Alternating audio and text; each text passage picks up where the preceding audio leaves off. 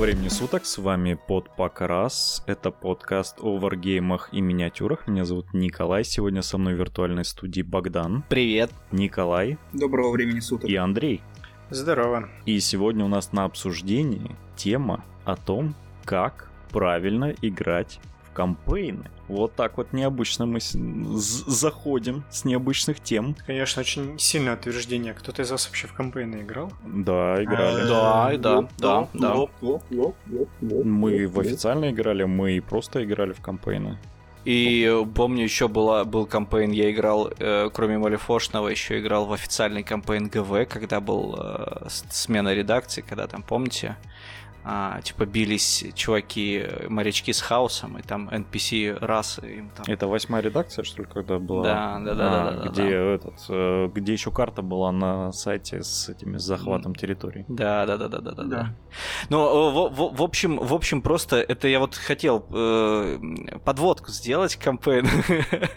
Почему кампейны круто играть? Потому что я сходил на турнир на последний по Саракету на 1250.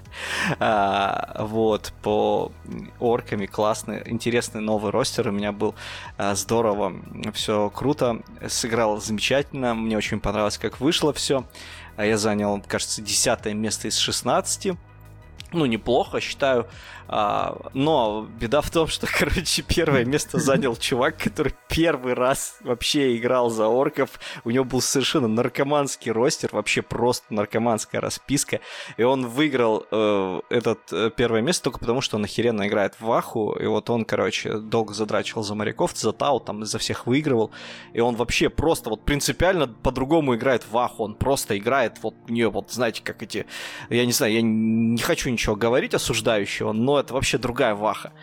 А я такой, типа, весь турнир играл, и все после каждой партии, классно лампово сыграли, ой, спасибо, ой, первую партию мы вообще играли, там, Гаскул против Ярика, там, с пейнтблейдами, Дика Бекова, вот. Ну, типа, я в итоге пососал, а он, короче, играл не Бекова, наркоманской распиской, и при этом всех просто высушил. И я такой, блин, ну что-то не так с этой Вахой, короче. Поэтому буду теперь только кампейн играть в жопу турниры. Когда ты говорил, что у тебя есть крутая смешная подводка к кампейнам, я думал, там сейчас какая-нибудь шуточка будет на 5 секунд. А не получасовой выпуск о том, как ты сходил на турнир. Как я в очередной раз пососал на турнире. Так, причем, понимаете, была ситуация. Я просто стою, подхожу к Богдану к столу. У него там с чуваком примерно равная ситуация. Ну так... по очкам ведет, и Бодя может выиграть, он может сделать две правильных вещи. Первое — это телепортировать своего орка там в другое место, а другое — это почаржить чуваками. Что делает Богдан? Телепортирует чуваков и курит орком, и в итоге проигрывает по очкам. И потом такой, я не знал. Не, я не знал, что Вердак может сам себя швырять. Это типа тупо. Там написано, что он берет другой отряд 12 дюймах и его типа там швыряет. Он берет френдли оркс юнит, он что, сам себе не френдли, Богдан, это как в Малифор работает. Ну это, блин, это же нонсенс, зачем он будет сам себя швырять? Всё, у меня даже кошка уже уснула от ваших разговоров про Ваху. Короче, на самом деле, подводочка к этому выпуску, это не то, что Богдан на турнир, а на самом деле до того, как мы вышли в отпуск, нас один из слушателей попросил записать что-нибудь такое, он хочет в родном городе организовать кампейн, но не знает, как это правильно организовывается, вообще как выглядят кампейны. И это, в принципе, нормально, потому что я, допустим, тоже не сразу зайдя в Wargame, вообще тоже не очень понимал, как работают кампейны вообще, что они из себя представляют, и какие они должны быть, и какие они бывают. Поэтому, я думаю, это такой выпуск для начинающих будет очень неплохой, где мы поделимся опытом, какие у нас были кампейны и как мы их себе представляем. Ну, типа, не то, что для начинающих, может быть, даже для тех, кто давным-давно играет, но вот решили открыть для себя такую вот бэковую составляющую разных любимых варгеймов. Ну да. Ну, на самом деле, стоит начать с того, что кампейн в варгейме — это такая серия игр, взаимосвязанных сюжетно, а иногда и даже бессюжетно, в ходе которой ваша армия может прокачиваться, получать какие-то плюшки, захватывать новые территории. И вот это вот все как бы пишет живую историю вашей армии. То есть вы сами получается игра за игрой, вот как в сериале. Вы продвигаетесь по сюжету, развиваетесь, улучшаетесь и в конце концов выигрываете, проигрываете или просто круто. У вас получается череда таких очень крутых игр, за которые как бы еще и бэком могут быть связаны. Ну или кто-то постоянно приносит поверок, вы мандитесь, срётесь и в итоге все дропаете на дело. Да, есть одна из таких черт, что люди не всегда понимают, что... Ну или, знаешь как, все начинается в начале кампейна, что вот вы собрали своих братюней, такой, сейчас будут классные игры, мы все такие фановые, сейчас будет круто. В конце кампейна у вас там, у меня 2000 очков четкой закачки, короче, каждая рассчитана, сейчас мы будем драть друг друга в жопу, и это будет никому не весело, но я обязан выиграть любой ценой. Да, есть такое. Но на самом деле тут, да, тут, как и в любой игре, кайф и фан получаемый очень сильно зависит от того, с какими людьми вы играете. Главное, чтобы оппонент не был душным. Кампейн — это все-таки развлечение не для всех с улицы. То есть кампейн следует организовывать среди своих. Потому что вот это, знаете, как, ну, как секс. Вы же не очень, наверное, любите заниматься сексом с рандомными чуваками на улице. Если только вы не насильник какой-то. Так что надо хотя бы спросить, как зовут, и приблизительно знать, что нравится человеку и как он играет. Потому что очень много таких случаев, действительно, пацаны правильно сказали вначале, когда кампейн начинался, и левые приглашенные чуваки просто вот своей игрой портили все, и в итоге кампейн просто рассыпался, не дойдя даже до середины. Но, тем не менее, есть игры, которые позволяют, скажем так, играть и извращенцам, ну, то есть спортивно и при этом с рандомными чуваками. Я все-таки считаю, что Blood Bowl это все-таки близко к варгейму. И я хотел про шахматы сказать, но Blood Bowl тоже подойдет. Ну, шахматы там кампейна нету, понимаешь? А в Blood Bowl лига — это по сути такое сжатый именно кампейн. Ну, лига это, знаешь, это больше похоже на такой именно спортивный мероприятие. Ну, лига, да, лига это лига все-таки. Вот, но все равно она имеет все черты кампейна, но при этом она гораздо более, ну, она вписана правильно в лор игры, она в сам геймплей вписана. То есть нельзя представить себе Blood Bowl без лиги. То есть даже турниры, которые проходят, они позволяют там какие-то прокачки делать. Ну, то есть, как бы игра вокруг этого строится. А в основе своей это же тоже та же самая, ну, система кампейна. То есть у тебя история пишется прямо во время игр. Поэтому... Ну, наверное, да. Я тут, пожалуй, и при этом игра соглашусь. Не позволяет тебе играть фаново, потому что это все-таки типа спортивное событие, поэтому ты как бы всегда... В смысле, хафлинги? Там и есть специально. Ну, ты знаешь, хафлинги, ими тоже можно выигрывать. Это не фан, это именно хардмод. Угу. Ну, типа того. Да, это такая более сложная. То есть там у них есть тоже свои плюшки, их можно набирать. Там их сколько там сегодня считали? Можно больше под 20 хафлингов на поле вывести. Это не хафлинги, это стундлинги. Ну, короче, тем не менее, у хафлингов тоже есть способы борьбы с другими командами. Просто когда ты играешь за... Они противные, очень противные. Да, это те команды, за которые нужно знать, как уметь. То есть ты должен уже разбираться в игре для того, чтобы, типа, браться за эту команду. Ну, ладно. Ну, и самый главный минус этих команд, получается, что они очень сильны в начале, а потом начинают очень сильно проседать уже в середине и в конце лиги, потому что ими очень сложно становится играть.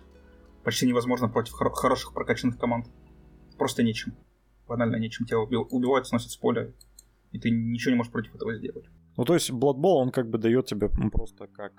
Если ты смотришь на кампейны, он тебе дает именно такую структуру, очень четкую структуру, как вот... Как правильно играть в кампании. То есть там есть прокачка, есть сюжет, есть сборка, разборка твоей команды. То есть это, по сути, все то, что должно быть в хорошем кампейне, как я считаю. А мы играли в разные кампейны. Я помню кампейн, который ты организовывал вместе с Игорьком. А потом он заглох через месяц организации. Да, организация кампейна — это другая тема. Мы к этому, наверное, чуть попозже вернемся в выпуске, потому что это нужно иметь силы моральные для того, чтобы с этим всем справляться.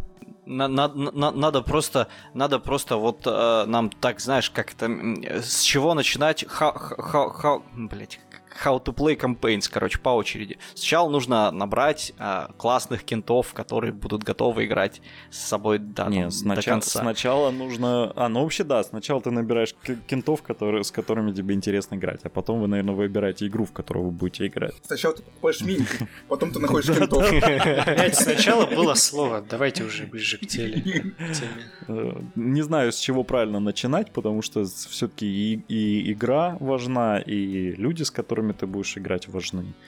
Но я думаю, что все-таки люди первоочередно, потому что... Да, я согласен. В компании, с хорошей компанией можно вообще любой хуйней заниматься, абсолютно. Придумать это все, было доказано нами неоднократно. Вот мы сколько подкастами занимаемся. Это тоже кампейн. Возвращаемся к выпуску. В общем, сначала вам нужны люди, с которыми вы будете играть. Это самое важное всегда, потому что, просто чтобы вам было интересно играть. Кампейны, они такие более расслабленно проходят. Там не так обидно проигрывать, конечно, если тебе не убивают самую важную модель на вторую игру в кампейне. К этому мы вернемся. Самую прокачанную твою модель, в которой ты любил, которую ты обожал, она умирает, и такой: нет. Это мой опыт игры в Frostgrave, спасибо.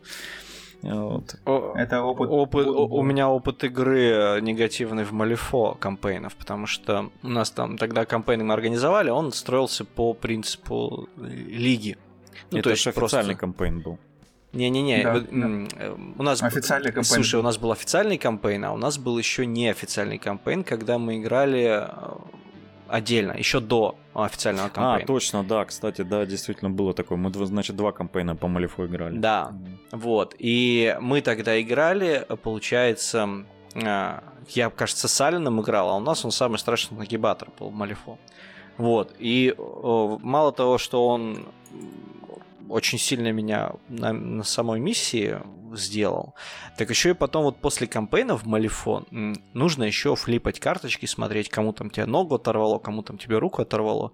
И он себе все повытаскивал очень крутое, а я себе все повытаскивал очень плохое. У меня все там поумирали, короче, грубо говоря. Вот, и я такой: блин, это ужасно расстроило меня, это было в первой же игре, просто я такой: да в жопу, играть не хочу вообще в это говно, и все. Мне кажется, все так происходит в игре в Wargaming, ты на первой-второй игре просто забрасываешь. Нет, ничего подобного, зато потом, когда был официальный кампейн от Вердов, вот там я его сыграл до самого конца, он был суперски классный. Вот давайте тогда движемся дальше, у нас второе, когда у вас есть люди, с которыми вы играете, вам нужно определиться, наверное, с системой, в которую вы будете играть. И вот тут почти у каждого варгейма есть определенные правила, как играть в кампейны. И вот давайте так быстренько пробежимся, кто что есть. Начнем, наверное, с Саракета.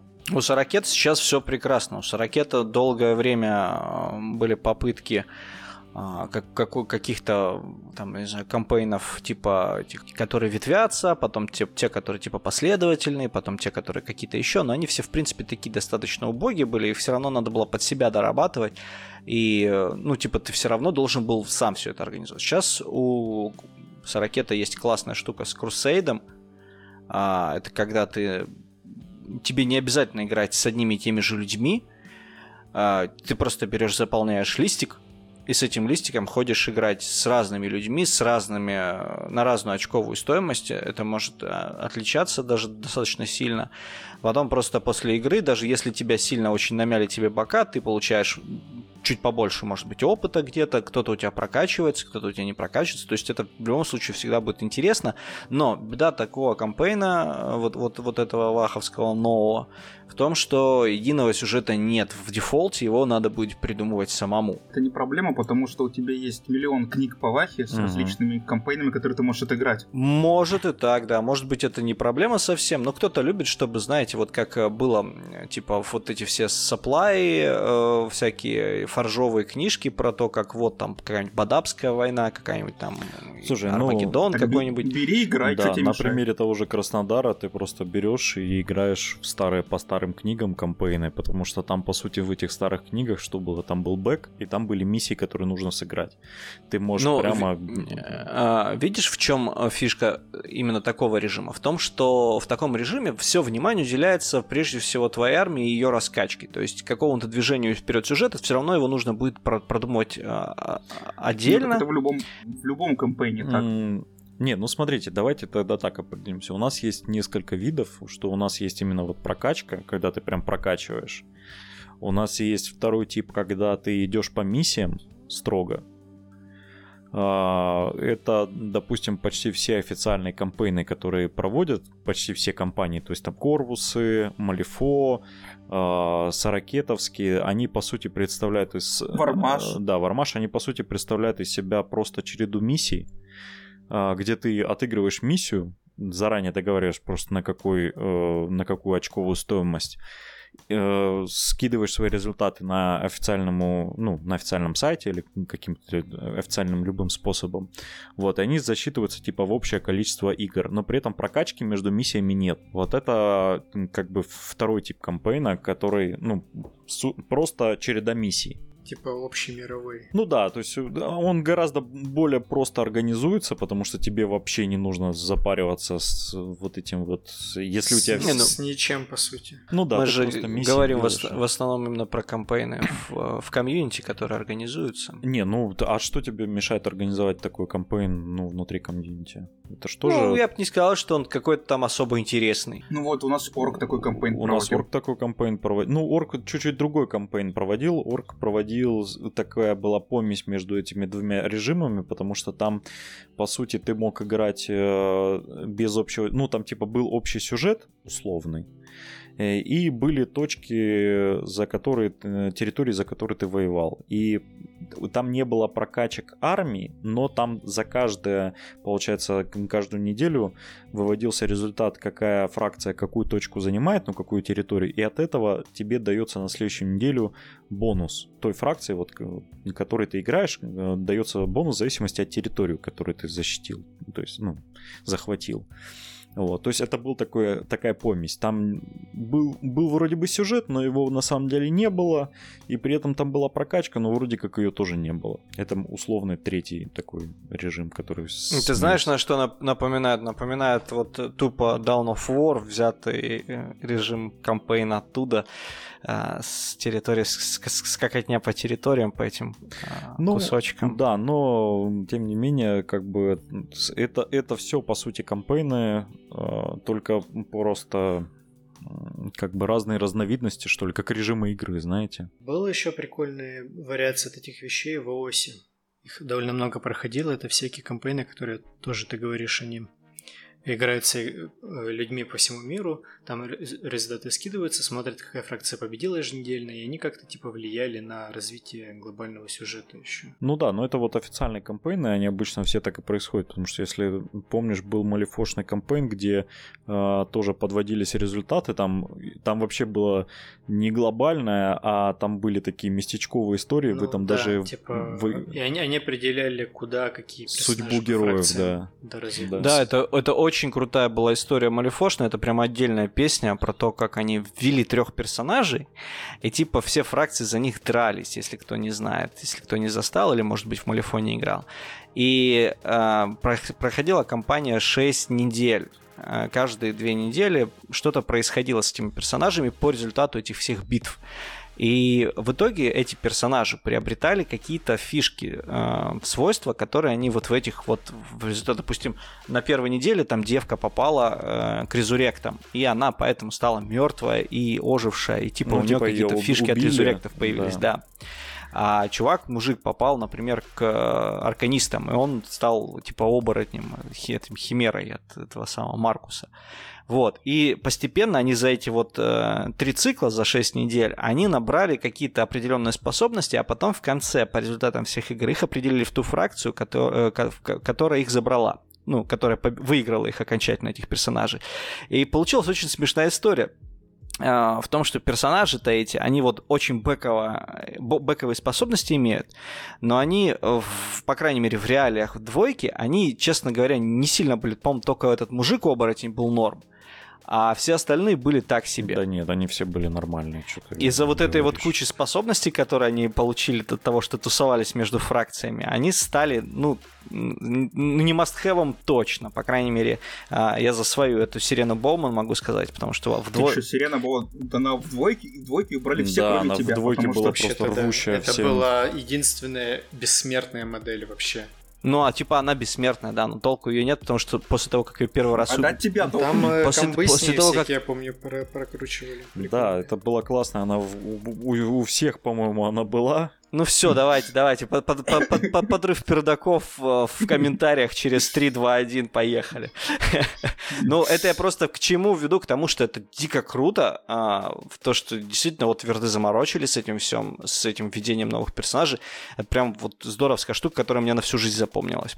Давайте я немного... вот ни во что более крутой, по-моему, не играл. Давайте немножко вернемся обратно к Саракету. В общем, в Саракете у нас, по сути, есть несколько способов игры в кампейны. Это официальное, то, что введено в 9-ке Crusade, где вы, по сути, играете просто условную лигу, отыгрываясь там со всеми участниками вашего клуба и постепенно прокачиваясь. Причем они обещают, что будет для каждой фракции еще, ну, дополнительные правила в кодексах. То есть фракции будут еще по-разному прокачиваться. Это... Ну, посмотрим это в октябре, да, уже. Вот. Ну и второй способ — это просто брать тот огромнейший пласт правил, который ГВ за всю свою историю выпускала для Саракета, и в том числе и Форджа выпускала, и просто адаптировать их как-то под нынешние правила, а если вы совсем упороты, то играть по старым. Потому что там... Есть и такие, да. Там просто огромный пласт всего чего угодно. По-моему, ГВ сгенерировала за всю свою жизнь просто столько литературы, сколько уже не прочитать. И играйте на здоровье. Другое дело с Age of Sigmar, который относительно молодой, но при этом там... Они выпустили, по-моему, даже чуть ли не столько же, сколько, да, Сурака за всю свою историю существования, потому что там буквально продвижение бэка — это новый кампейн. То есть их до хренища. Я не уверен насчет самого старта, потому что я уже попозже пришел, но, по-моему... Не, подожди, первый был... Они сразу, как только запустили Age of Sigmar, сразу же стартовала вот эта Blinding War, или как они, где, с Нурглом. Нет, Нургл было попозже, там сначала была высадка в Нормандии, ну, то есть в Акши. Открытие врат. Да, это тоже был, по-моему, кампейн, где там типа сигмариты с хауситами пиздились. Потом, по-моему, насчет Нургла я не помню, но они выпустили довольно прикольную книжку. Как же она называется? Я, к сожалению, забыл. В общем, там была тоже карта Акши, поделенная на сектора, и вы типа с чуваками тоже там был полный набор правил. У вас была стартовая армия, вы захватывали провинции, которые давали вам какие-то бонусы, у вас росла армия из-за этого. Там была целая колода специально под эту кампанию, типа с ресурсами, с постройками различными, которые давали разные бонусы и так далее. И провинции тоже там банально могли либо увеличивать вашу армию, либо давать какие-то другие ресурсы, либо что-то еще делали. Да, там прям коробка была, отдельно выпускалась под это дело. Да. То есть, где было огромное количество макулатуры. Очень много всего было. И потом выходили уже сюжетные кампейны, то есть тот же Malin Importance, где она была общемировой, но там была отдельная книжка с правилами именно специально для этой кампании, где вы типа там выбирали созвездия, грубо говоря, и у вас был аналог стратегем из 40, прям в чистом виде с команд-поинтами. Причем эта механика была только там. То есть в игре ее потом не было, это вот только не там было. Да. И в конце концов это все эволюционировало. Там еще, по-моему, какие-то были варианты кампейнов, которые в генерал-хендбуках. Их в каждом хендбуке, в каждом корбуке они наваливают этих фановых миссий, которые можно просто отыграть, просто выше крыши. Да-да-да, и в каждом Батлтоме есть еще фановые миссии, именно под фракции, да. И у них еще есть общий режим, как вот сейчас они оттестировали на Age of Sigmar и ввели в Саракет. Это Path to Glory в Age of Sigmar называется. Да, да, Path to Glory еще был тоже, где вы с ростом армии. И они сейчас еще ввели эту наковальню душ, где вы можете собственного героя скрафтить вообще практически любого и сделать там уникального. Угу, да. Ну вот самый, наверное, запоминающийся Path to Glory, мы же играли по нему мини-кампейн. Он довольно неплохой. Его основной прикол в том, что в отличие от сорокетовского, здесь у тебя начинается... Он как бы рассчитан на ведение новичков. То есть там ты начинаешь с условно старт-коллектинга, покупки старт-коллектинга, и ты прокачиваешь. Да, и типа вот там рассчитано на то, что ты увеличишь свою армию, типа там коробку купил, вторую коробку купил, и вот так у тебя и армия. Слушай, ну сейчас вот Crusade, он также точно построен. Там, в принципе, можно начинать со старт-коллектинга, чуть может Богдан, быть. Мы же об этом и говорим, что... А мы о чем говорим? В Age of Sigmar о том, что тестировали, да. А потом ввели в Сараке. А Ваху ввели, да-да-да. Да, так и есть. Неплохой формат, он криво... Описан. Он не балансный. Он не балансный вообще. Он довольно кривовато написан, там есть очевидные дыры, и он на самом деле не до конца продуман. То есть у ГВ как-то вот они всегда пишут правила так, что они типа у них есть хорошая идея, но очень плохая реализация. То есть... Не дотягивают, потому что это играла нормально.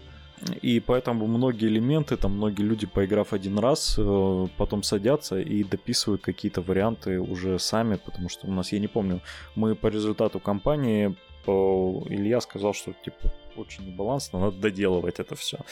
Но, тем не менее, мы отыграли, и это было, ну, неплохо. Не самая плохая штука была. Двигаясь дальше, давайте, наверное, о Малифо. В Малифо мы уже говорили, что был божественный просто вот... Давайте я про Малифо свою историю расскажу, как мой опыт игры в кампании Малифо, потому что она единственная. Короче, прихожу как-то я в клуб, а мне говорят, ну слушай, у нас тут последний этап кампании, но у нас один человек слился, у нас последняя карта это дезматч типа на 4 игрока, и каждый сам за себя будешь четвертым, я такой, окей. Я там... По-моему, всех выиграл, либо я был на втором месте. И все, на этом мой опыт Малифо заканчивается. Не, на самом деле, вот в тройке сейчас нету кампейна, но его можно свободно взять из второй редакции. Ну да, там ничего не поменялось, потому что там, по сути, надстройка, да, над базовыми правилами. Она отдельная, как бы без проблем адаптируется, но она не балансная. То есть, опять же, это тот же самый принцип лиги. Вы играете со всеми участниками, можете по миссиям, по сюжету, можете нет, но у вас есть прокачка между играми. И вот эта сама прокачка, она довольно небалансная, потому что там вы можете выдавать своим моделям, которые и так могут быть... Туда можно типа все модели брать игры. И вы можете взять паверную модель и сделать ее еще более паверной. Что, конечно же, рождает манчкинизм, потому что вы можете... дать парню, который очень хорошо дерется в ближнем бою, дать пулемет по правилам кампейна, и он будет нагибать еще и на дальнем расстоянии. И это...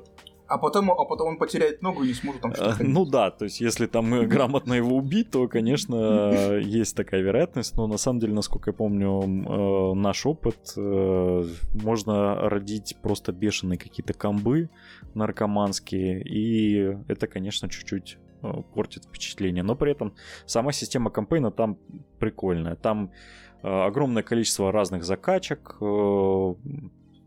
разных всяких эффектов. Ну, было интересно играть. У меня кампейны по Малифо запомнились, они были классные. Не, мне тоже, они были веселые. Плюс, когда ты играешь официальный кампейн, там тебе потом верды призы присылают за то, что ты официально сыграл. Да, но на самом деле, если опять же вспоминать официальные кампейны, то почти все официальные кампейны так или иначе вознаграждаются. То есть... Слушай, ну ой, давай посмотрим на ГВ. Верды ГВ в этом вопросе присылали. Они просто шиковали, пока им позволяли возможности. Они всем раздавали минки, всем эти приспаки, все это такой вообще был просто очень круто. Так никто не делал, наверное. Не, ну вот сейчас мы идем дальше. Следующий у нас Корвус Белли с их Infinity. Там тоже есть система кампейнов. Она, насколько я помню, в какой-то там книжке вот одной из... Она...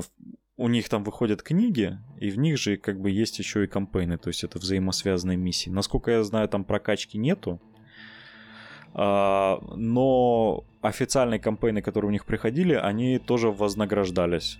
И в том числе просто не так жирно, как малифошный. Там, насколько я помню, получал какую-то лимитную миниатюру. И всякие нашивки, значки, вот это вот все. Как они обычно за турниры вознаграждают. То есть у них типа, они там каждый год просто выпускают типа коробку для организаторов турниров, где есть типа определенное количество нашивок, значков, там токенов разных и лимитная миниатюра там. И кто угодно может ее купить и под любое событие как бы адаптировать. Поэтому, в общем, с корвусами немножко урезанный вид кампейнов там, поэтому... Ну и там сама система, она такая более про... Хотя мне доказывали, что она вполне неплохая в кампейнах. Это опять же возвращаясь к проблеме того, что... Прости, Золотой Коля, я тебя перебью. К тому, что, в принципе, финик такая штука очень с большой натяжки нарративная. То есть она в основном все-таки в России точно рассчитана, прежде всего, на спортивную игру.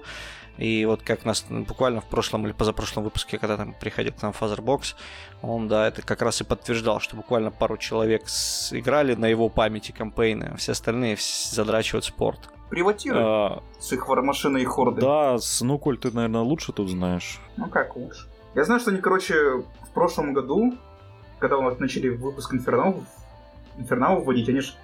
Под Инферналов они сделали свой кампейн, типа что вот они начали выходить. Ну да, но это не первый раз, по-моему, у них такое происходит. Они вот именно в том плане, что как Верды подходят к выпуску и как ГВ, что типа кампейн, который, в результате которого появляется что-то новое в мире. Ну да, и у них же, по идее, сейчас будет кампейн с ангелами. Скоро еще ангелы в игре должны появиться, поэтому... После этих небольших... Кстати, по-моему, вот-вот уже они должны стартовать. Да, вот-вот стартует, да. По идее, должен... Как раз эта вся корона, история с короной почти прошла, считай. Угу. Все начали вновь открываться, и новая жизнь начала в Wargame вдыхаться, начали все выпускать заново, все. И вот, что Верды, что Приватиры, что даже ГВ начали вот активно все со своих кодов выкидывать, все наработки показывать. И поэтому мы ждем вот... Ну как ждем? Ожидаем новый кампейн от, получается, Приватиров по вармашины хордам.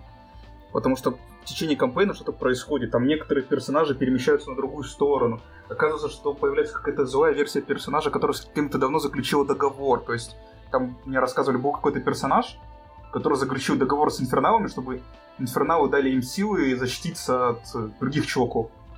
И по итогу инферналы пришли и сказали: а дайте нам. Вот и у нас был договор, мы, короче, пришли его забирать. Ну да, кампейны официальные, они очень неплохо иногда раскрывают, ну, они продвигают еще и бэковые истории различных персонажей. Колоди умер. Но это было через... Ну, кстати, нет, Колоди же убили через бэк, не через кампейн. Да, его просто в книжке убили. Этого некроманта убили, Никодема. Никодема убили через игры. Голосование. Нет, Никодима убили. Дом 2 просто, рили, они проголосовали за кого? Никодима, да, да. И никакого кампейна не было. Кто покинет проект? Да. Это все были на геймконе на каком-то там, и там был столик. Официально проводился же, голосование было. Я думал, там у них на этом геймконе был столик, ты там бумажку выбираешь и суешь. То ли на форуме их было, то ли еще где-то было голосование, кто выиграет, типа... Подождите, не было голосования, была именно кампейн, по-моему, там были именно битвы. Нет, кампейн был потом, это был другой. Ну ладно. Там Химера была по кампейну. А, все, да, вспомнил. Химера, Найтмар и кто-то еще. Там одного сговаривал, получается... А, МСУ, этот... да, Маркус, Рамос и... Ну, тоже по результату был... убили... Ну, не убили, а Рамоса поместили в тюрьму и выбили его из игры. Рамос, Маркус и Найтмар без Дримера. Они там, короче, типа, был большой кампейн, и, типа, по результатам тот, кто проиграет в этом кампейне, того Верды выпилят из игры. И в итоге проиграл Рамос. А я сидел, думал, у меня выпилили Дримеры, выпилили Колоди. В смысле Дримеры выпилили? Не, он думал. Если бы на тот момент выпилили Дримера, а потом бы в книжке еще выпилили Колоди, я бы вообще просто офигел, потому что это два моих мастера, которые у меня больше никого нету. Вот, ну, двигаемся дальше, начинаем уже к таким более мелким игровым системам. Моя любимая Frostgrave. И также череда... череда всех игр. Ну, Mordheim мы отдельно, Mordheim более сложный. А почему нет? По-моему, то же самое. Ну, ты знаешь, я думаю, что Mordheim в принципе умер, а Frostgrave это все-таки наследник Mordheim. Mordheim активно играют, то есть есть комьюнити живое. До сих пор в него запускают игры. Я видел, кстати, на Западе я видел просто огромное количество охуеннейших столов под Mordheim, это просто нечто. Ну да, потому что оно безумно красивое. Да я и под Frost видел тоже. Там один чувак запилил, типа, полностью вот этот город, там было, по-моему, столов 5-6, они для своей компании сделали, то есть это полностью заставленные террейном столы, каждый отдельно тематически, то есть там был стол с воротами, типа с главными воротами, там была половина города, и половина такого леса, лесной дороги. Была просто куча столов там с каналами, с домами, и был отдельно стол с местом падения кометы, то есть это такие городские руины с огромной такой воронкой в центре, и этой кометы тоже. Вообще охуенно смотрелось. Так что Mordheim до сих пор жив. Да, ну тогда нам стоит Mordheim, Некромунда чуть-чуть про другое. Вот все фэнтезийные с прокачкой игры, их там на самом деле огромное количество. Opspray, вот эти ребята выпускают там огромное количество всяких игр, кампейнов с прокачками. То есть там Рейнджеры, которые на движке Frostgrave. Слушай, а чем Некромунд отличается? Я как-то сейчас подумал, и то же самое. Некромунда... Только разный сеттинг. Нет, сеттинг... механики разные. Ну, это... Нет, это все мелочи. Это типа, налёт... А если так прям это сравнивать... поверхностный налёт. Ой, посмотрите, это фэнтезийная игра про то, как чуваки ходят. И это фэнтезийная игра про то, как чуваки ходят. Я имею в виду кор-механика. Нет, она кор-механикой не отличается. Она скорее отличается тем, что у нее постоянно банды добавляются. Под это переписываются правила. Это просто потому, что я поддерживаю, то так в основном. Кор-механика, знаешь, какая разница? То, что ты играешь в Некромунде, в Mordheim, ты играешь от банды. А мы сейчас про что? Мы сейчас про Mordheim? Нет, мы сейчас, у нас вопрос встал, можно ли Некромунду отнести к играм типа Mordheim и Frostgrave. Все, я просто прослушал про то, что вообще какая-то херня просто. Да, я думаю, что Некромунда то же самое, просто она относительно новая. Некромунда это просто Blood Bowl, который не спортивный. Вообще не то, да. Нет. Они просто взяли, они можно с Blood Bowl'ом сравнить только в том вопросе, то, что ГВ просто спустя там сколько, 15 лет после последнего обновления правил взяли, достали из чемодана и типа вытряхнули. В Некромунде, как и в любой хорошей игре от Warhammer, можно фаниться, можно и упарываться в поднадрочь внезапно. То есть в Некромунде тоже есть из-за огромного обилия обилок и снаряжения, есть какие-то билды, есть свои сеты, есть фановые и нефановые вещи. А как это расходится с тем, что я до этого сказал? Но я бы все равно не стал к ней серьезно прям так относиться, как, знаешь, вот к тому же Blood Bowl. То есть есть люди, которые прям в Blood Bowl упарываются, проводят лиги, это типа отдельная полноценная игра. А Некромунда, она отдельно от Вахи, в принципе, не особо-то существует на самом деле. Давайте так, короче, мы отделим тогда... Лучше мы коротко, но обо всех скажем. Давайте так. Давай. В общем, Frostgrave и все игры, основанные на его движке, они именно основаны на том, что в первую очередь это кампейны игры. у которых есть общий сюжет, и для них постоянно пишутся новые книги с кампейнами именно, которые добавляют. Ими можно отыграть единоразовый такой скирмиш, где вы просто собрались, давайте типа, вот, банду на банду где-нибудь какую-нибудь миссию отыграем, но полноценно такие игры, они раскрываются именно в долговременной перспективе. Да, и при этом, кроме того, что там, ну, их... Пожалуй, самая сильная сторона, что постоянно пишутся новые кампании для них. То есть там выходят книжки с сюжетом, с завязкой и раскрытием. Я бы сказал, вот так вот разнообразие большое. Из-за постоянной поддержки многих этих вещей. Нет, там у них именно, очень большое там разнообразие и большая вариация развития событий. Нет, там именно, понимаешь, там, когда выходит новая книга, то есть у нас есть рулбук, где у нас есть варианты игры. Мы можем просто играть как лигу, то есть играть между собой, и там финал наступает тогда, когда какая-то банда докачает там определенное заклинание. Ты там учишь с какого-то уровня, ты можешь выучить заклинание, и если ты его после игры успешно скастовал, то на этом все заканчивается. Типа это успех, ты достиг там великой там просвещенности, стал великим магом, и все, на этом кампания заканчивается. Это по типу лиги. Но гораздо более интересно играть именно кампейн, который сюжет предлагает. То есть там во Frostgrave есть постоянно развивающийся сюжет. Он может быть связан между книгами, может быть не связан между книгами. Вы просто покупаете... В том же самом рулбуке есть уже сразу сюжетный кампейн. Это был Лич Кинг в первой части, где в городе типа просыпалась великий Лич Кинг, там самая главная нежить. И, соответственно, все банды, у них были прям сюжетные миссии, где миссия за миссией игрались, где вы там типа встречали посланников этого Лич Кинга и сражались в том числе там между собой. Вот. Поэтому это такая вот, ну, интересный способ игры, при этом вы не привязаны к миниатюрам, можете играть чем угодно, и это было прикольно. Вот, и все движки, собственно, там рейнджеры, там про пиратов игра, они все построены по такому же принципу. Выходит новая книга, и вы можете, типа, начать играть кампейн. Они выходят раз в год, а может даже в год две книги выходить, то есть вы как раз с парнями можете собраться, типа, и там раз в полгода играть кампейн. При этом каждая книжка приносит еще и каких-то дополнительных наемников, правила, заклинания, ну и разнообразие, то есть между и кампейнами существует. Вот. Чем это отличается от Некромунды и Мордхейма? Тем, что в тот же самый Мордхейм он не поддерживается, но при этом у вас там дофига всего фанаты пишут, дофига всего до этого выпускалось. И в том числе и Некромунда отличается в первую очередь от Frostgrave тем, что в Frostgrave у тебя прокачивается только одна миниатюра, и в том числе просто наращивается банда. А в Мордхейме и Некромунде у тебя прокачивается каждая модель. Вот это, пожалуй, такое очень сильное отличие, что у тебя гораздо выше кастомизация между миссиями и гораздо более глубокая и замороченная игра. То есть там очень много всяких параметров надо... Ну, кому-то это нравится, кому-то не нравится, но вот...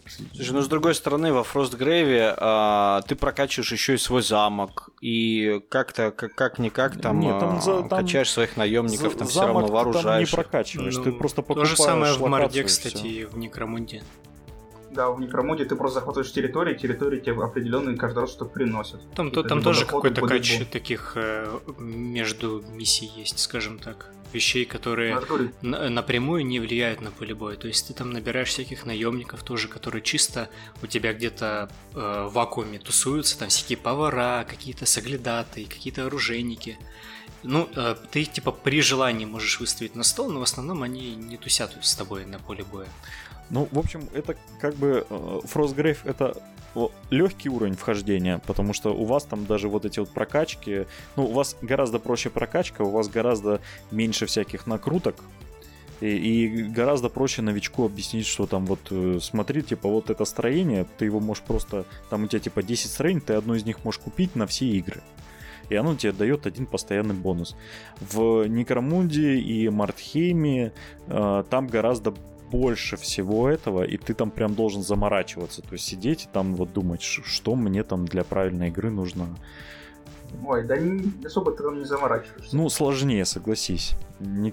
Сложно, но не заморочишься. Типа, сам по себе еще геймплей в Некромунде довольно веселый. Кстати, Амосов, привет. Да.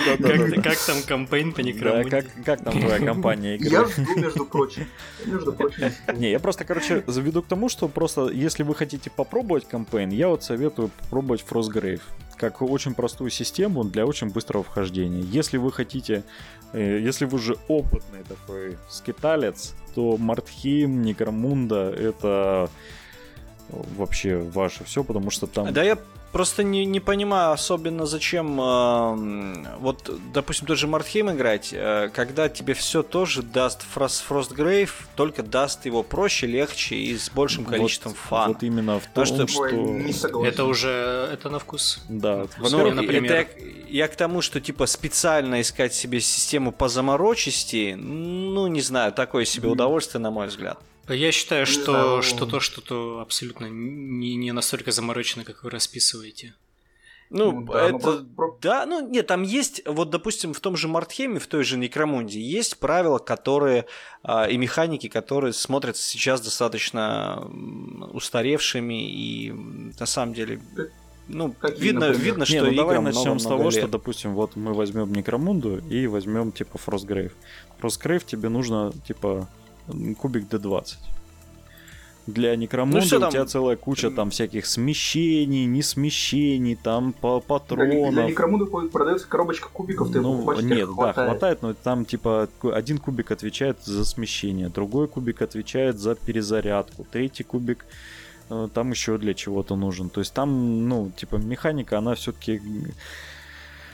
Она дико простая. Нет, я согласен, что она простая, просто она, чуть-чуть более замороченная все-таки. Она, я не говорю, что она прям, о боже, вы там без калькулятора и бухгалтерской книги вы не разберетесь никогда. Нет, она, понятная, простая. Вы как только сыграете одну-две игры, вы все поймете. Но Фрост при этом гораздо более простой. Во Фрост ты уже после первого хода поймешь, как играть. Некромуда, она чуть более глубокая. Там есть много механик, которые работают друг с другом, Я не отрицаю, я не говорю, что это плохо, я говорю, что это, в этом кайф, да. В этом и фишка, и там же есть куча всего, ты кинул гранату дымовую, через эту дымовую гранату побежал в чарш. Слушай, за этой гранатой. То есть, нет, понятное дело, да, она гораздо глубже, гораздо больше тактических возможностей дает, чем... это мы, наверное, все-таки некорректно сравнивать Некромунду с Фростгрейвом, скорее Mordheim с Фростгрейвом. Ну, Mordheim никто не играл. Понимаешь, в чем проблема? Мы не можем сравнивать то, чего не знаем. Я не разбираюсь в Mordheim, поэтому я не могу объективно. Технически по правилам он очень похож на Некромунду. Ну как очень, достаточно похож на Некромунду. Движок у них примерно один и тот же. Вот, но если сравнивать прямо одно и то же, те возможности, которые дает Mordheim, те возможности, которые дает Frostgrave, то Frostgrave их дает проще и быстрее. Не знаю, это мое мнение, можете не соглашаться с ним. Так вот, к тому, что возвращаясь еще, если Mordheim поддерживается в основном фанатским сообществом, то Некромунда поддерживается производителем, и в том числе растет вариации игры сюжетных и кампейновских игр. То есть, допустим, последний стартер и книжка, которая в нем лежит, позволяет проводить более хардкорные кампейны, где вы не только заморачиваетесь тем, что у вас нужно прокачивать банду, прокачивать свое убежище, базу, но там также появляются параметры того, что у вас может вся банда от голода умереть. Вы там постоянным менеджментом ресурсов между миссиями занимаетесь. Она насколько я слышал, она более хардкорный уровень игры дает. И постоянно вот эти книги, которые выходят, они дают новые, ГВ наваливает больше вариативности проведения кампейнов. То есть как она делает с Аосом и Саракетом, постоянно давая новые механики. То же самое она делает и в Некромунде. Только помедленнее, пожалуй. Потому что все-таки это не основная игровая система. Между прочим, медленно-немедленно они вот уже выпустили, во-первых, банду инфорствиков. Они выпустили новых огров. Не огров эти, господи. Ну, огров, понимаешь, да. Они же и до этого были. То есть они просто именно выполняют миниатюры. Нет, это новая банда. А, Огрины это прям новая банда? Ну, как... Это да, типа подбанда из дома этих... Голиафов, да. Огры? Да. Под банда Голиафов? Это беглые огры рабы. А, я думал, это идеальная форма Голиафа, это ебануться головой и стать огром. Не-не-не, это именно просто огры рабочие, которые сказали, ну вас нахер, и пошли в подуле. ДЦПшные Голиафы становятся ограми. Окей, я понял. Потом вот новая коробочка вот этих Эшерок Хаусов Блэйдс с новой книжечкой. Потому они много часов. Ну да, я же не говорю, они молодцы, поддерживают, но там не так как. Так это за год. За год, считай. Стартер, 2 новые банды и 3 новых или 4 книжки. Да Малифо выпускает в 4 раза меньше. Малифо, давай не будем про выпуск книжек говорить, что-то по больному не бей. Ну, в общем, что у нас еще? Я не знаю, что тебе еще надо для поддержки. Да, это... Да, мне сама Некромунда не нравится. Где Мордхейм? Где переиздание Мордхейма? Я хочу Мордхейм. Мне нравится стиль, мне нравится все, мне нравится бэк. Я хочу Мордхейм. Еще хочешь себе один варгейм, чтобы стоял на полочке? Да. Кстати, вот на полочку ты мне напомнил. У нас же еще есть божественный Warcry. О, давай не будем упоминать. Где кампейн, это просто... Кстати, там кампейн, это road... Ну, это дорога такая. То есть там... Road movie. Да, road movie, по сути. Где у вас, типа, есть просто череда миссий, которые нужно сыграть, и вы, типа, достигнете славы и станете великими. Ну, кстати, говорят, неплохой такой формат. Но, да не, говно. Но игра сама по себе много вопросов составляет. А помните, кто-то просил выпуск про Warcraft? Да, было дело, кто-то действительно спрашивал. Так вот мы, это, считайте, выпуск про Warcraft. Warcraft говно, в которое играть можно максимум часа 2-3. Минички классные. Вот что, но минички божественные. Поэтому... Минички крутые. Я хочу заметить, что многие, я вот заметил, многие люди, которые играют в Сороковник, они смотрят на Warcraft, чтобы просто поиграть. Ну, у нас и играют в Warcraft, я больше скажу, в Орке прям есть комьюнити, играющая в Warcraft. Поэтому... Но все-таки, если вы будете смотреть на кампейн, я не советую то, как он реализован в Warcry. Просто потому, что он... Ну окей, вы поиграли, ну ок, и все. А как? А что должно быть в нормальном виде? Ну смотри, допустим, ты запускаешь Некромунду, и начинается трэш, угар, садомия, газовый баллон. Во-первых, там очень ограничены вот эти вот возможности для кача. Очень мало тех вещей, которые, скажем так, персонализируют твоих бойцов с течением кампании. Во-вторых, там типа особой цели нету. У вас как-то сюжетно это нужно уже самому додумывать. Ну там сюжет типа стать самым сильным, царь горы. Да, у вас, скажем так, нету привязки и конфликта между бандами друг друга. Вот так вот. Это если смотреть на то, как ГВ предлагает вам этот кампейн играть. То есть, да, вы типа деретесь друг с другом, но сюжетно вы никак не конфликтуете друг с другом. Вот в чем проблема. Короче, все приходится, как обычно. Идея была неплохая, но надо все самому доделывать. Да. Сам себе геймдизайнер. Да, но как вариант миничек под другие системы. Это прекрасное, может... Кстати, да, шикарно совершенно. Ну, миники-то все равно крутые. Они их делали, да. Как бы, и жалко, что они пропадут, потому что в АОСе, насколько я знаю, они не играют. Вот. И можно купить... Почему? Они же банды кому-то записаны. Ну, они записаны в Slaves to Darkness, но они абсолютно не нужны, они абсолютно... Ну, у них правила для галочки, косты, чтобы были, и все. Они не играют. И типа вот взять себе коробку этих каких-нибудь вот этих вот ворона чуваков на ходулях и пустить их там в тот же Frostgrave играть. Вообще прикольно. Ну, да, что-то дорабатываете, кажется. Просто берете движок Frostgrave и играете. играете в рейнджеров. Ну или в рейнджеров, да, кстати, вообще прекрасно будет адаптироваться. Frostgrave еще офигенная фишка именно в том, что туда любые мики заходят. Как я делал из этих самых, господи боже мой, сестер Сигмара и так ни разу эльфа. Не сыграл. Ну, я так и продал их. Я покрасил их и продал.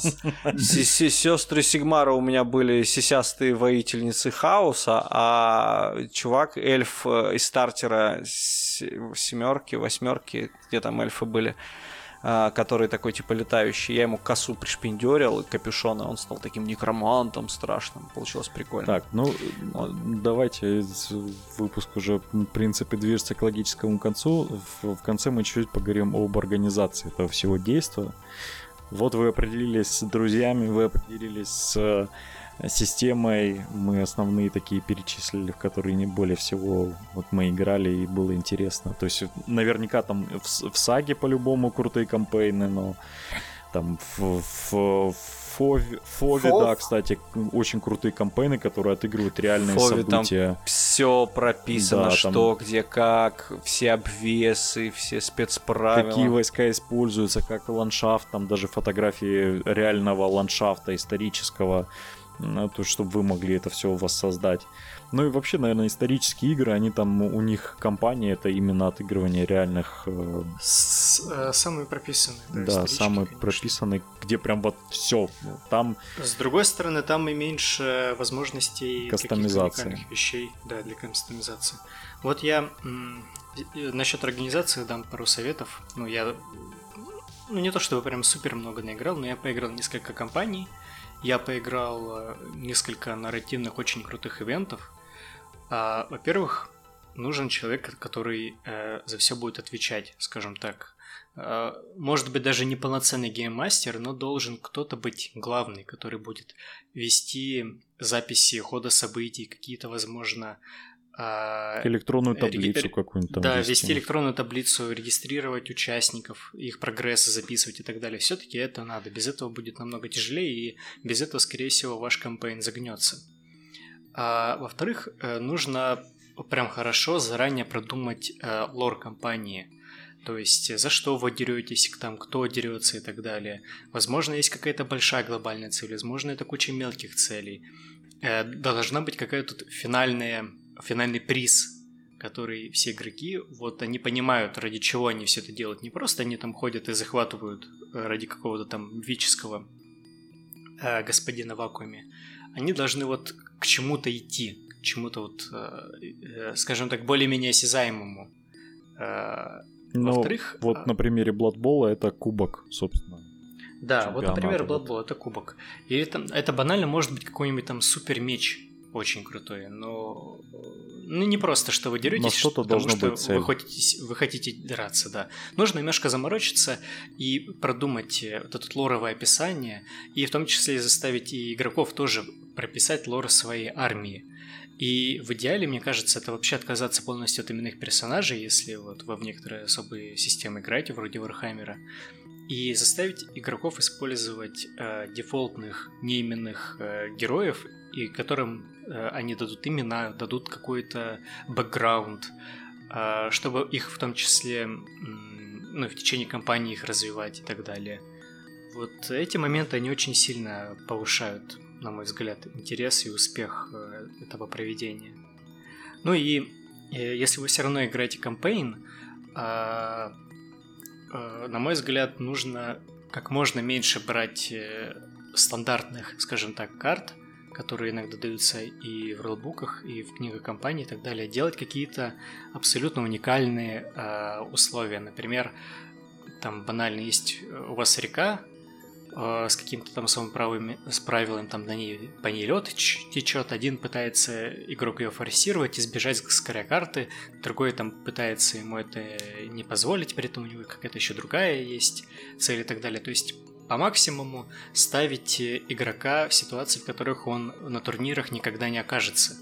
То есть, да, это может быть небалансно, это может быть там кривокосы, но чем больше таких вот вещей, тем, по-моему, интереснее будет. То есть... Превознемогание. Нет, не обязательно превознемогание. То есть я, например, вспомню Скорее, необычные события, которые происходят на столе. Да, необычные какие-то события, действительно. И которые, например, могут... Вот как в хороших ролевках, там иногда мастер видит, что если он сделает что-то сейчас, которое не задумывалось изначально, но это будет охуенно, то лучше так сделать. То есть, например, я помню, на зимнем прошлогоднем ивенте, точнее, в этом году был ивент у нас по ОСУ ежегодный в Санкт-Петербурге, и я знаю, что там была куча маленьких столов, где происходили такие типа баталии, скажем так, в общей локации, но они были такие обособленные. И в какой-то момент там просто игроки решили, что последний типа кораблик аэродронов вместе с важным артефактом улетает со стола, а Архаон, которому этот артефакт был очень нужен, начинает его преследовать, и они начинают летать по столам других участников, то есть вмешиваясь косвенно в битвы и так далее. Ну, это прикольно. Классно сделано. То есть там была целая погоня через всех остальных участников, можно сказать. И я даже помню, что кое-кто бомбил из-за этого, что типа кому-то это победы стоило на своем столе. Ну, я от себя хочу сказать, что кроме того, что у вас должна быть как-то нарративное вознаграждение, все-таки стоит задуматься о том, чтобы, и если вы организатор, чтобы делать какие-то приятные материальные, так, скажем так, бонусы. То есть, допустим, как я делал для Frostgrave, распечатал карточки с магией разных школ, то есть игрокам раздал, чтобы им просто было типа, ну, приятно, там кубики, какую-то такую мелочевку, и чтобы игрокам было, ну, чтобы, знаете, это как бы выглядело вроде ничего особенного, но каждому игроку приятно, что вот он пришел, у него какое-то воспоминание останется после игры о том, что вот он в это играл. Если вы прям хотите особо заморочиться, можно там даже там какие-то значки, плюшки какие-то сделать, там, не знаю, элементарные кружки просто. Уже будет всем приятно. Но там сильно, конечно, заморачиваться не надо, если вы только начинающий, но это всегда приятно. Плюс, если вы начинающий организатор, то, конечно, чем Warhammer хорош в этом смысле, вот в смысле необычных миссий, как Андрей сказал, там их просто дофига за всю историю выпускалось, и вы там можете, там, всю жизнь ваш клуб играл в те миссии, которые были в рулбуке, а на самом деле там в каждой книге выходит еще по огромному количеству разных миссий, в которые никто никогда не играет. И вот именно кампейн — это тот случай, когда стоит почитать эти левые книги, взять оттуда какие-то прикольные миссии и сыграть в них, потому что иначе в них никогда никто не сыграет. Я почему-то вспомнил, ты рассказываешь миссии, я вспомнил Кодекс Эльдара в третьей редакции, там есть забавная миссия, где нужно забирать рабов и убегать с края карты. Да, то есть, ну, реально, есть такая миссия, типа, блин, она уже готовая, она уже придуманная за вас. Есть у призраков в Батлтоме есть крутая миссия, где напали на кладбище, и они постоянно, типа, призраки респавнятся и вылазят. Тоже прикольно. Я помню, мне очень нравилось, в Сарковнике в Семерочке выходила книга, типа тоже с осадами и всякими прикольными вещами. И там мы даже с Боди одну отыграли, если ты помнишь, где, короче, типа космодесы попали в окружение. Ну, там, или не только космодесы, вообще кто угодно. И у них, они плохо стреляют, и они могут там выкинуть кубик, что они вообще перестанут стрелять до конца битвы.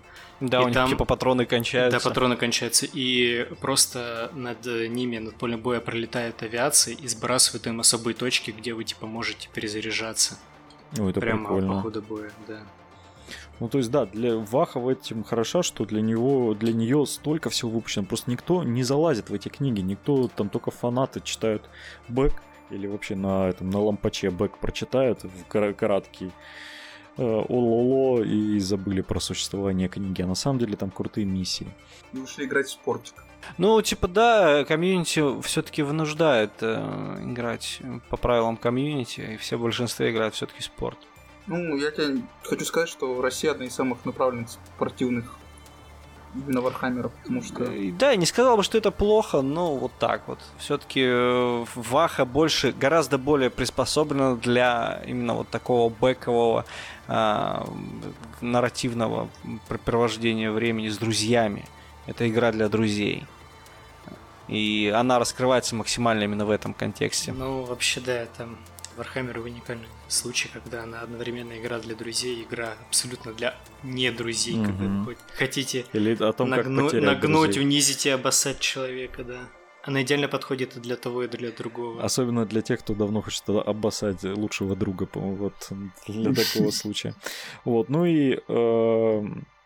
Конечно же, если вы боитесь начинать с чего-то большого, просто устройте там мини-кампейн или просто даже, я не знаю, день игры, где каждая игра будет связана каким-то сюжетом. Я бы вообще порекомендовал в первую очередь, после того, как вы уже определились, что вы будете делать, вот вы ваши все планы, масштабы в голове представьте пополам, разделите и играйте половину от этого того, что вы представили, потому что чем глобальнее вы себе все представляете в голове, тем меньше шансов того, что вы доиграете это все. Да, потому что у кампейна есть одно плохое свойство, что часть игроков в процессе отваливается. Поэтому нужно подыскивать тех людей, которые точно доиграют до конца. А это можно, об этом можно узнать только поиграв с людьми. Потому что вы там, у вас все в клубе, да, я хочу кампейн, все круто, но на самом деле из этих... Это как с поездкой на шашлыки собирать компанию. Да. В итоге, типа, один не смог, второй заболел, третий вообще молчит, не отвечает, четвертый, блядь, мясо и пиво не купил. И так далее. Да, и в результате все пьют просто пиво, которое кто-то забыл в багажнике. Вот, но... Не, в результате вы никуда не поехали, просто брались на хате. И... Да, вот. Но в случае кампейнов это обиднее, потому что вы можете очень круто отыграть первую, вторую миссию, но при этом по каким-то причинам сначала один отвалился, потом другой, и к концу кампейна у вас доживает всего пару игроков, и поэтому, типа... Если конец наступил, кампейна в принципе, ты так говоришь, ну, к концу кампейна должно быть пара игроков. Если вообще конец кампейна наступил, да, потому что вот такие моменты, когда... банально разосраться даже, у меня и такое было. Друг друга подтыкать пальцами и закончить, и все. Да, это даже как Коля кампейн когда-то организовывал. Первые две миссии сыграли, и дальше все заглохло, дальше дело не пошло. Ну, потому что у Коли убили мага на вторую миссию, поэтому у Коли все желание пропало. Это, кстати, тоже важно. Да не, я про Ваху говорю. А, ну про Ваху там, да. Про Ваху там сложнее. Мы вот как раз-таки там все из-за больших амбициозных планов все и провалилось. Вот мне вообще видится идеальным вариантом, это вот взять клуб на выходные, суббота-воскресенье. Все работы бросить просто там семью, детей, работу всех, забрать с собой кучу миник и устроить просто субботу, там день просто там каких-то 5-6 игр сыграть, таких по нарастающей, от патруля до какого-нибудь нормального формата на 2-3,5 тысячи очков. Это вполне возможно. То есть от 500, от 500, там 1000, там 1500, 2000 можно сыграть несколько игр, прекрасно вы даже не устанете. А в воскресенье все это подвести итоги всей этой кампании, устроить ополк. Вот это будет круто. Ну, для этого идеально подходят праздники. Да, не отходя от кассы, так сказать, просто чтобы не ловить всех по выходам. Да, то есть у нас традиционно в новогодние праздники что-то в клубе проводится.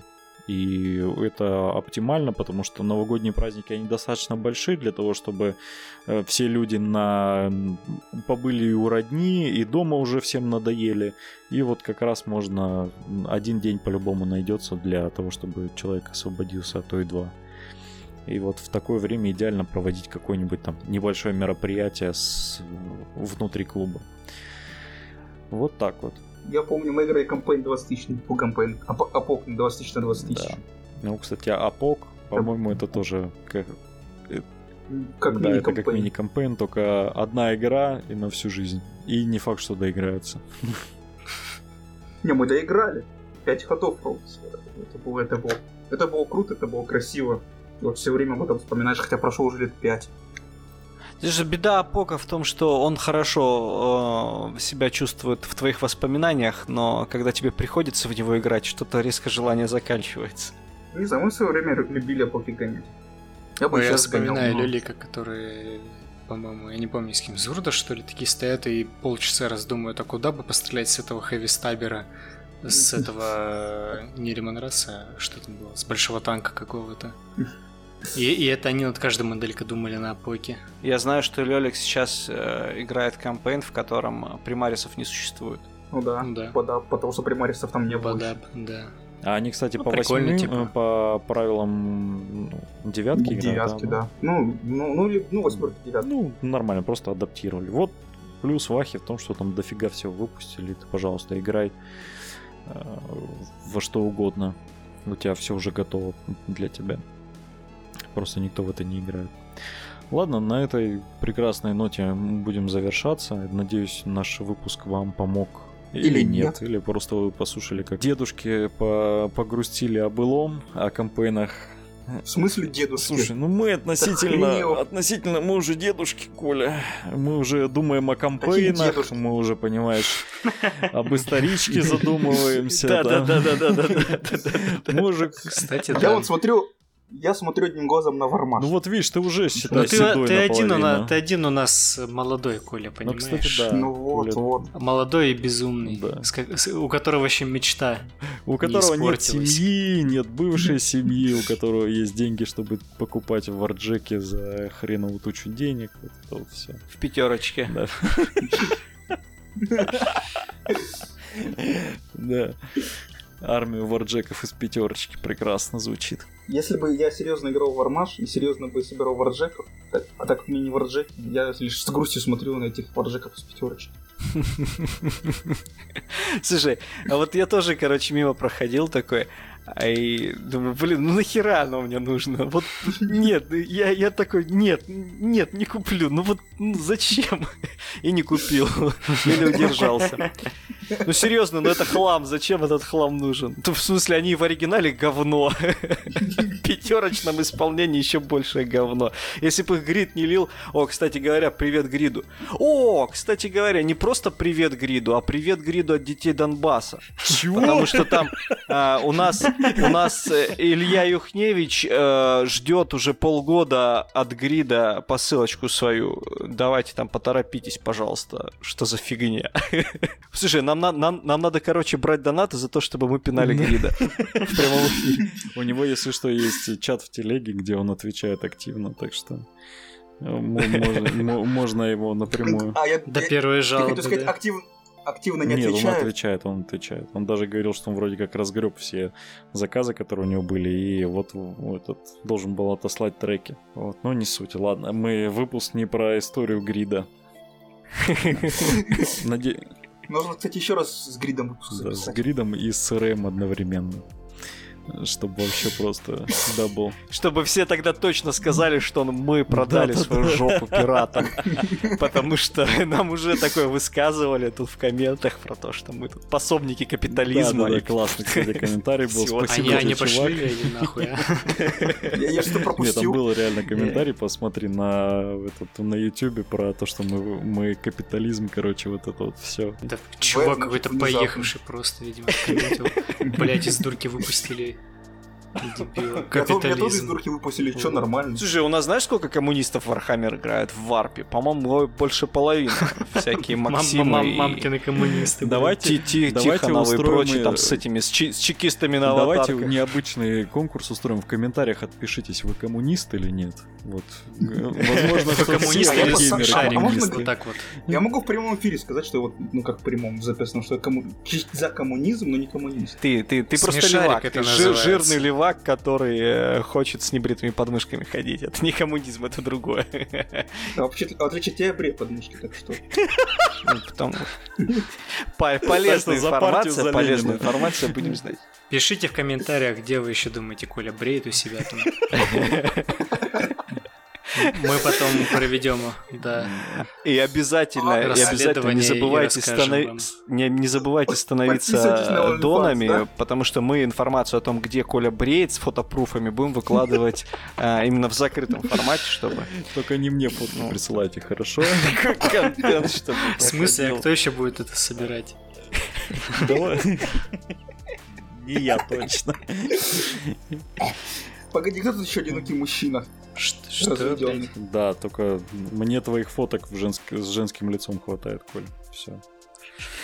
Не спрашивай. Да. В общем, ладно. Давай, Богдан. Заводи шарманку. Да.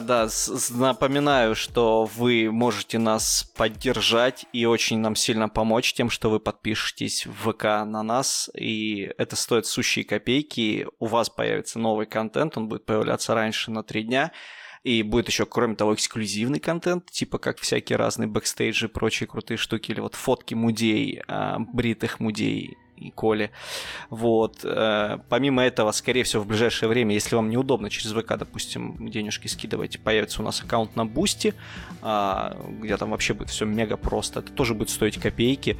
Подписывайтесь обязательно, мы вам будем очень благодарны. Спасибо тем, кто уже нас поддерживает. Перечислять не буду в этот раз. Все те же самые люди, кто в прошлый раз. Все те же самые.